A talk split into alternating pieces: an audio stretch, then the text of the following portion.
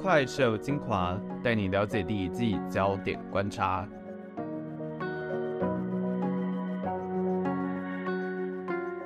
欢迎加入怪兽科技公司，我是王正浩，我是古元。你现在收听的是 EP 四点二，赶快 take 我。接下来呢，我们要聊的就是现在处在逆风状态的 Meta，也就是它的后脸书时代的状况。这一部分呢，我们就会探讨到整个有关脸书的转型哦。嗯，那这个脸书的转型就是。前面可能也有不断的提到这个元宇宙，那元宇宙到底是不是脸书值得去冲刺的一个未来呢？那既然我们要讲到有关于脸书未来的布局，那这个时候呢，其实我们就可以去透过了解整个脸书成长的背景来揣测一下脸书这间公司它的一些经营策略是什么。因为要了解脸书的下一步呢，很重要的点就是我们必须要从头理解它走过的每一步。那前面，我们讲完了脸书时代 Meta 的历史，其实我们就可以归纳一下 Meta 之前成功变成一个社群巨头，其实就有一些很重要的关键因素哦。嗯，那我们接下来就来讲讲这些关键的艺术有哪一些。第一个就是创业的项目不仅符合主克伯的能力范围内，也在这个趋势上面。那这个是什么意思呢？就是说 Meta 不是主克伯的第一个创业的项目，但是他在脸书之前开创的平台其实都与社群是有关系的。虽然有些是失败的，有些是成功的，但是这些都变成脸书的一些能量。那这也使得主克伯的那个能力圈，也就是说他的能力的范围是越来越厚实的。一次又一次的去开发尝试，那也真正的找出市场的一个需求，满足人们透过网络社交来窥探人家隐私的一个欲望。那这那这项创业就最终火爆全球了。那在迎来整个飞跃的成长期之后呢，他还是进一步的继续行动哦，也就是来了解到他的第二个因素，就是 Meta 是一间快速行动，然后不停修正的公司。基本上，Meta 它是在整个当时的业界来讲非常罕见的，是以软体起家的公司，甚至当时的祖克伯还有一个外号叫做盖兹二点零，因为像是微软也是一家透过软体起家的公司，既然他们是透过软体起家的，他们的策略其实求的就是像我们在历史当时就有讲到的，它不是求完美的，它反而是透过速度去快速的回应市场。而这种透过速度呢，或者是不断大量的更新去测试用户的反应，是不管在 Facebook 或者是 IG 都是一个非常常见的策略。它会让部分的使用者优先使用新服务，去观察整个的市场反应。并且他非常的留意市场买不买单，那这个是脸书非常成功的一种方式。不过这个当然也是需要这个很新鲜的肝，因为这个创新要非常快速的能够推出的话，就要花很大量的时间的。而且还有一点就是说，其实因为它是不断的更新、不断的测试，所以很多时候可能会踩到用户的雷。这个时候他们就必须要不断的去道歉，不断的去认知到自己到底要怎么样做，去更符合用户的需求。接下来的关键呢，就在于说他们是先占领了这个利基的市场。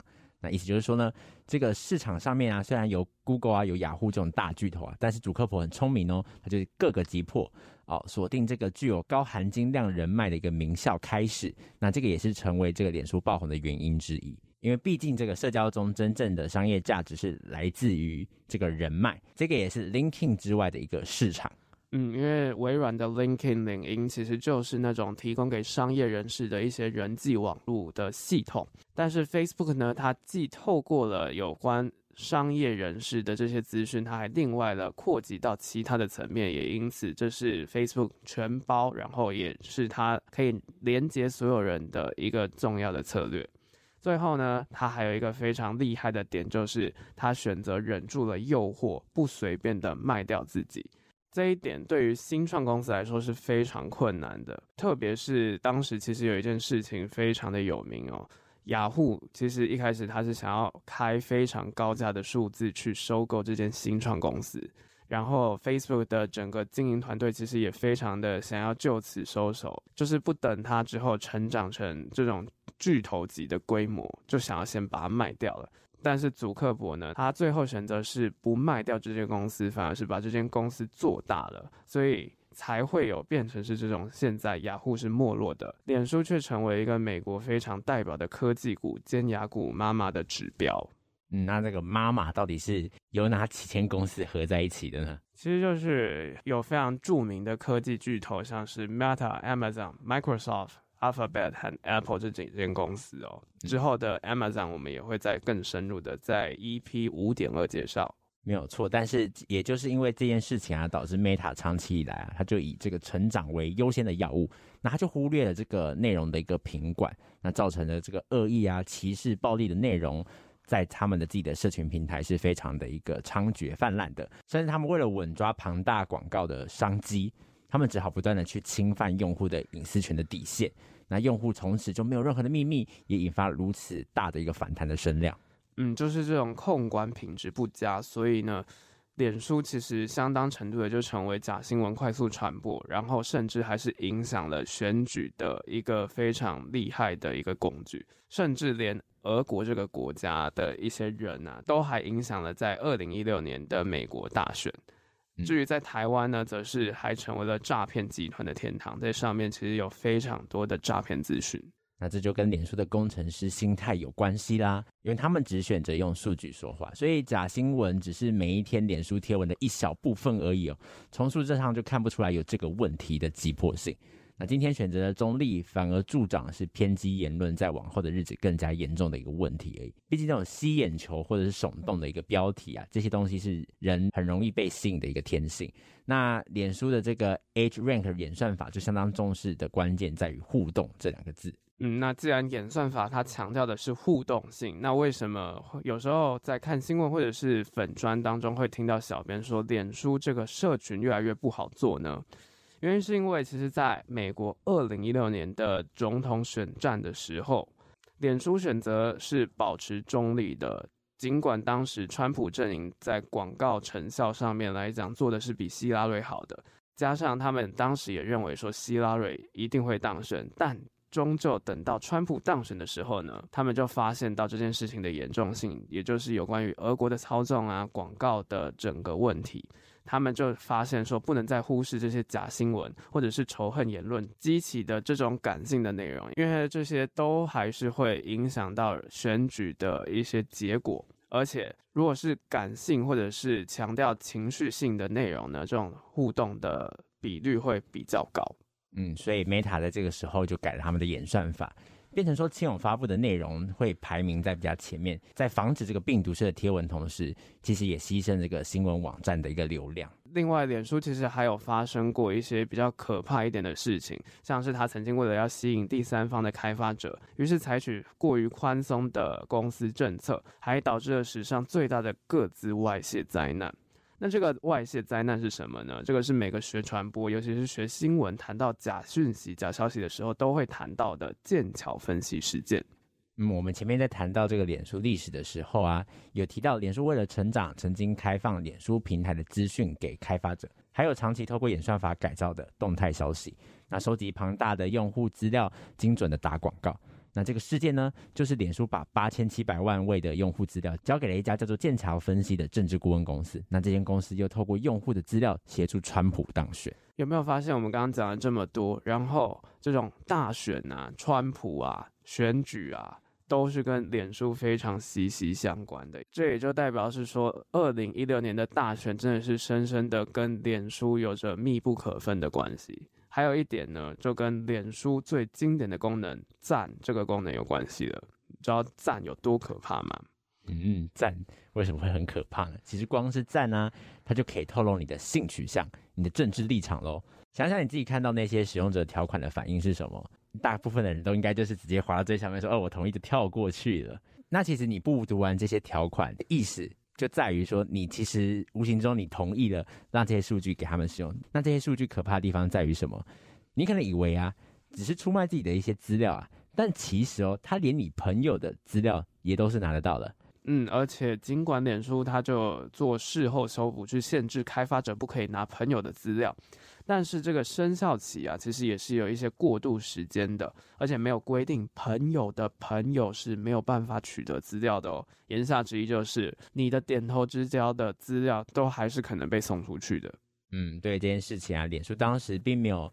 大举稽查他们的资料是不是有不法的一个事情。而是收了剑桥分析数百万的广告费，没有确认是否是经由这个授权获得的个子。更惨的就是，因为脸书的组织各自部门其实相当独立的，那这件事情高层是最后才知道，才赶紧宣布关闭这个从以前一直开着到现在的隐私漏洞。嗯，这个就是脸书之所以被大家诟病隐私权或者是资料泄露一个最大的问题，也就是整个剑桥分析事件。那脸书也不只是只有剑桥分析这个问题而已，它其实还有像是并购引发的争议、反垄断的控诉，还有因为时代演进，有新的竞争对手像是抖音崛起，然后要瓜分整个社群市场上面的问题，所以它真的是腹背受敌啊。像是苹果，它影响它的这个收入啊；抖音就影响它的用户。那脸书在近年来就是面临到这个苹果的 ATT 政策啊，导致它的这个金鸡母演算法带来的广告就失灵了。那真的是严重影响到他们的收入。那这种抖音新形态的短影音的挑战，用户转而投向其他城市的这些问题。嗯，这些问题就促使了 Facebook 的母公司这几年就开始转型了。那为什么我们会讲 Facebook 的母公司呢？因为就是 Facebook 这间公司后来就改名 Meta 了嘛。那改名 Meta 之后呢，它短期而言必须要改良演算法，让广告重新可以称回营收。那在长线呢，因为他们也有自己的理想，就是要打造强大的元宇宙平台。那之所以为什么要打造元宇宙平台呢？其实就跟他之前过去的经验非常的有关系了。也就是当时在 iPhone 崛起的时候呢，行动装置上面的这些 App，其实当时的脸书是没有打造的。一开始的脸书它是透过浏览器上面的网站起家的。Facebook 当时没有认知到行动装置会变成典范转移当中一个很重要的转捩点，所以他当时就差点赶不上这个行动装置的浪潮了。所幸他后来也是有及时的。把整个行动装置上面的 App 及时推出，也巩固了他自己的社群地位。但是这件事情其实对脸书影响非常大，因为他就知道了典范转移这件事情其实是非常严重的，它可能会让一间公司面临到生死关头的问题。也因此，他决定提早布局。因为像是我们之前的集数就有讲过，下一个最可能取代手机的领域，其实就是 AR、VR 这种虚拟实境装置。所以他就在二零一四年的时候。跌破大家的眼镜，收购 Oculus 这个做头戴装置的公司。这几年呀，也将这个元宇宙的这样子的一个平台，它就发扬光大，也顿时让曾经这个连接超过数亿的 Facebook 啊，变成只是旗下的一个小小的社群而已。嗯，也就是说，Facebook 这个 Meta 最引以为傲的第一个产品呢，现在也只是和它的其他产品，像是 IG、WhatsApp 同一个等级的一个城市而已。也因为要发展这个元宇宙啊，这个不确定性其实蛮高的。那原因就在于说，这个硬体制造商 Oculus 它不在这个传统脸书熟悉的一个范围之内啦。那甚至因为这个市场的大小其实是不大的，Meta 自己也要建立这个 Studio 的设计软体。而且为了要推动元宇宙的业务发展，他还曾经说要每年投资在他们的元宇宙的研究部门 Reality Labs。一百亿美元是非常大笔的金额，然后呢，他们也推出像是 Avatar 的虚拟化身服务，又或者是各种的线上元宇宙商店来讲，但是总的来说，到目前为止都还是非常烧钱的业务。嗯，那目前社群的主力啊，IG 啊，WhatsApp、FB 的广告是 Meta 可以烧钱投资元宇宙的金库啦。那这些金库呢，其实也遇到了某一些些的问题，像是因为通膨啊，或是来自其他 App 的竞争。加上 iOS 隐私政策的一个改变，就影响到广告收入。那获利率其实已经从这个四十三 percent，已经退到了只剩下二十九 percent 了。嗯，算是真的是蛮多的。而且啊，对于虚拟世界有比较深刻认知的人，也就是以太坊的共同创办人维特利克·布特林，他就不看好 Meta 投资元宇宙的行动。他还是保守的认为说，这个幻想中的元宇宙世界离我们还太远。就严重的还说到是说，Meta 他对元宇宙的投资都会是失败的。他虽然觉得是说元宇宙它最终会实现，但是他认为不是以现在任何一个公司的尝试，他的那种想象而打造出来的元宇宙。嗯，因为真正要发展元宇宙的关键还是那个量要起来，也就是通往元宇宙的装置，那些设备都还是必须要以量取胜，让大家都使用，才有真正达到元宇宙普及化的一天。嗯，所以 Meta 就在最近有暂缓这个元宇宙的一个发展的速度。不过虽然是这样子的一个政策，但是他们表示，他们还是会持续寻找这个元宇宙的方向。例如和微软或辉达，也就是 NVIDIA 等十家科技公司成立了这个元宇宙的标准论坛，那其实就是希望可以寻找元宇宙的一个方向。嗯，我们就很强调一件事情啦，就是在这个非常竞争的科技业呢，公司如果是永远不变的，就很容易就被淘汰。但是呢，它的投资标的、它的创新的方向是不是正确的，依旧还是会影响到整间公司的存亡。那到底 Meta 的执行长祖克伯可不可以再次带着脸书成功的转型呢？我们就继续看下去吧。那我们就来思考一下，就是我们回到这个人的一个需求上面，人们真正会想要在元宇宙上面做的到底是什么呢？那元宇宙要发展成一个商业模式的话，那它的变现模式又会是什么呢？那我们就一起来思考这两个问题吧。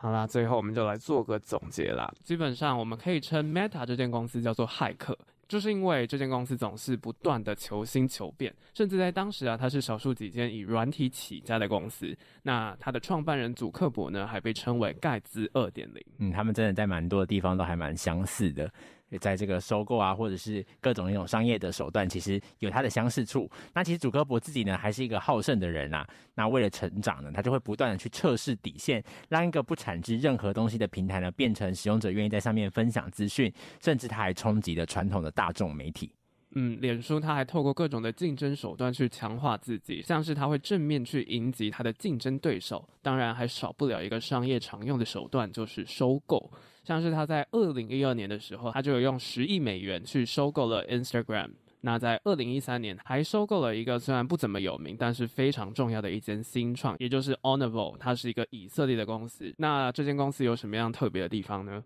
最主要呢，它就是一个资料收集的公司。那透过它提供的这些资料，它就成功捕捉到一个正在美国以外的市场快速崛起的一个新兴，就是 WhatsApp 啦。所以在隔一年呢，它就成功以一百九十亿美元的天价把它买下来了。嗯，而且我们常讲说，其实脸书这间公司它的最大的宗旨就是要连接这世界上所有的人。那在不断的竞争还有成长之下呢，其实脸书啊，Meta 它也不断的变化，而且还不断的去尝试新的事物。那这个时候呢，其实我们就可以去思考说，那我们说一间公司变了的时候，变了的东西到底是市场还是公司本身呢？那一样啊，在高速成长的背后，都是一体两面的。好的点是，脸书它在平台策略时期的时候，就有透过 API 把这些使用者的资料分享给开发者，所以呢，脸书这个平台也才因此可以壮大，因为这些开发者他们在平台上面就有开发出吸引人的应用。但是也是主客博的过度乐观，认为开发者不会滥用，甚至是觉得说开发者滥用了也没关系呀，反正脸书还小没事的。不过就是因为这样子的一个心态啊，其实就支持了早期的脸书去试探各种底线。那也因此在成长的过程中，他已经忘了自己已经不是。新创是一间可以足以影响世界的一间公司。嗯，那在这里就留下一个思考给大家啦，也就是说，到底呀、这些公司成长到了多大规模的时候，是必须要导入一些预防措施的，因为它就已经不是那种新创公司了。那企业到什么样的地步会需要扛起这样的社会责任呢？那所谓的影响力又是应该要怎么样去量化？这个就给大家去思考。嗯，除了这个脸书的成长和影响力的讨论之外呢，其实还有一个蛮值得观察的，就是 Meta 的演算法转型。嗯，对于 Meta 来说啊，我们前面其实就不断的在重复到，就是有关于苹果的 ATT 隐私权政策，这个政策的调整呢、真的是重创了 Meta 的广告营收，到现在都还没有复原，而且甚至呢，还一直不断的去修改它的演算法。不过啊，这个其实也只是一个短期修改演算法完之后就可以解决的一个问题，真正的恶性肿瘤呢，是来自于 TikTok 的竞争，因为。TikTok 它的优势就在于是说，它很成功的透过短影音的方式吸引了年轻的用户。那脸书原本为了要用来巩固年轻人的产品，IG 呢，很明显的就是输给了 TikTok。嗯，虽然短期可能苹果的影响较为明确，但是其实长期来看，TikTok 所可能造成的危机绝对是更为严重的事情。那除了他们推出自家的短影音 Reels 来应战，Meta 的核心重点呢，也会选择重新调整演算法。不只是短影音而已，未来 Meta 说的 App 上面的内容动态墙呢，将会全面导入推荐系统，用户看到内容就不再只是朋友啊，或是已经有加入社团的内容，只要是 Meta 演算法认为适合那个用户的内容，即使是一个完全不认识也没有追踪的人分享的，演算法还是会推荐给你看，就跟抖音一样。嗯，相信宇恩或者是我们的听众们都有在这阵子观察到 Meta 的这些转变，就是导入了非常多不是你追踪的内容。那这个演算法的改版呢、其实它为了就是想要增加客户的粘着度。不过这个粘着度，它毕竟不是你追踪的用户，所以它很大程度的可能没有办法去精准的判断你到底喜不喜欢这样子的内容推荐。所以呢，如果 Meta 要在这方面成功的话，这个新演算法的准确度就是一个非常重要的关键。那还有一点跟抖音比较不一样的事情，就是说 Facebook 它的内容的格式是蛮多元的，像是有贴文啊、有照片啊、有影片，是蛮多种类型的。所以如果要能推荐非好友又非追踪的内容，到底能不能成功抓起消费者的眼球呢？这也是对于演算法的一大挑战。不过，这个推荐的一个技术其实也是来自于抖音啦，就是推荐克制化的影片，让你一直继续看下去。那其实抖音呢，也不是没有学习、没有模仿，它也学了脸书的这个朋友功能。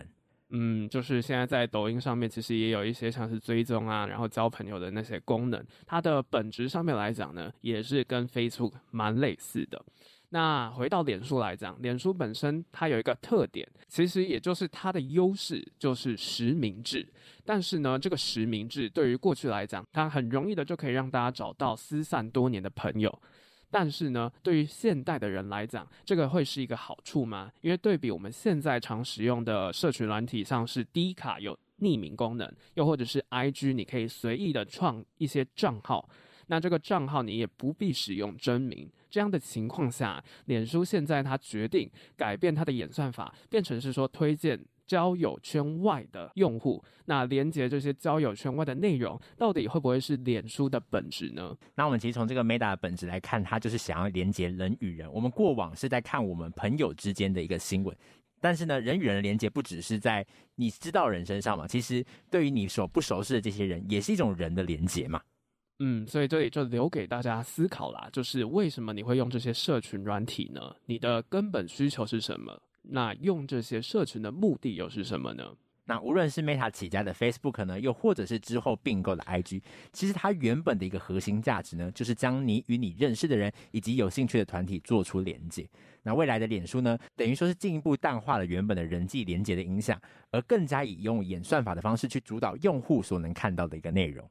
嗯，也就是随着人工智能啊，还有机器学习的快速发展，脸书其实它不一定是要完全的舍弃掉过去的演算法的模式，它其实可以透过目前这种智慧学习的方式，去更加的理解平台上面被分享的每个内容到底是什么，然后去理解每个用户喜欢的内容是什么，来帮助脸书把他们留在平台上的时间可以拉得更长，然后频率也可以拉得更高。当然，脸书也不是说完全丢弃到这些传统啦，原本仰赖这种社群讯号，其实也没有消失的无影无踪。这些讯号在未来反而是整合在脸书的这些推荐演算法中，那可能在整合之后呢，它就可以更加的了解它的用户。嗯，也就是说，它其实可以透过像以前的那种跟朋友连接的方式啊，在导入这种精准的演算法学习，去了解每个用户喜欢什么样的内容。透过这样子的形式呢，这或许是脸书还可以再继续维持社群地位的一个非常重要的关键。因为毕竟啊，其实用户和社群的习惯呢，并不是会停滞不动，而是会持续改变的。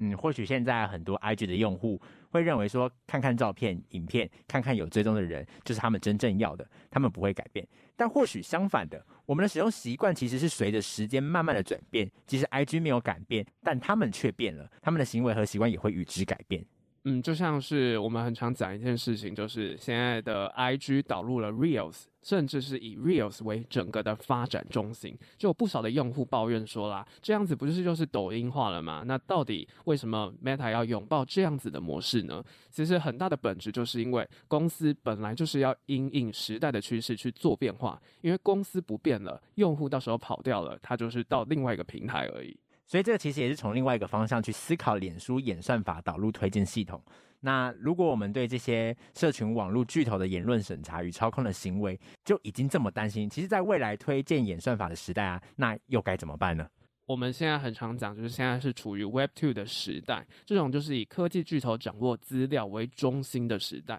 那如果未来呢，是想要以用户为中心，是 Web 3的时代，现在 Meta 这种透过演算法去精准掌握这些用户的资料，会不会又变成是一种回到 Web 2那种科技巨头恒大的那种时代呢？嗯，不过对这个 Web 3的这些应用啊，其实都还是蛮未知的啦，我们还需要等待一段时间的检验。不过，真的是看到许多的科技巨头在 Web Three 的时代已经开始在布局的，也蛮期待这样竞争之后的一个结果是怎样。好啦，关于 Meta 这间公司，我们要提供给你的议题还有相关的思考，就在这里告一段落啦。我是王正浩，那我是顾源，大家拜拜，拜拜。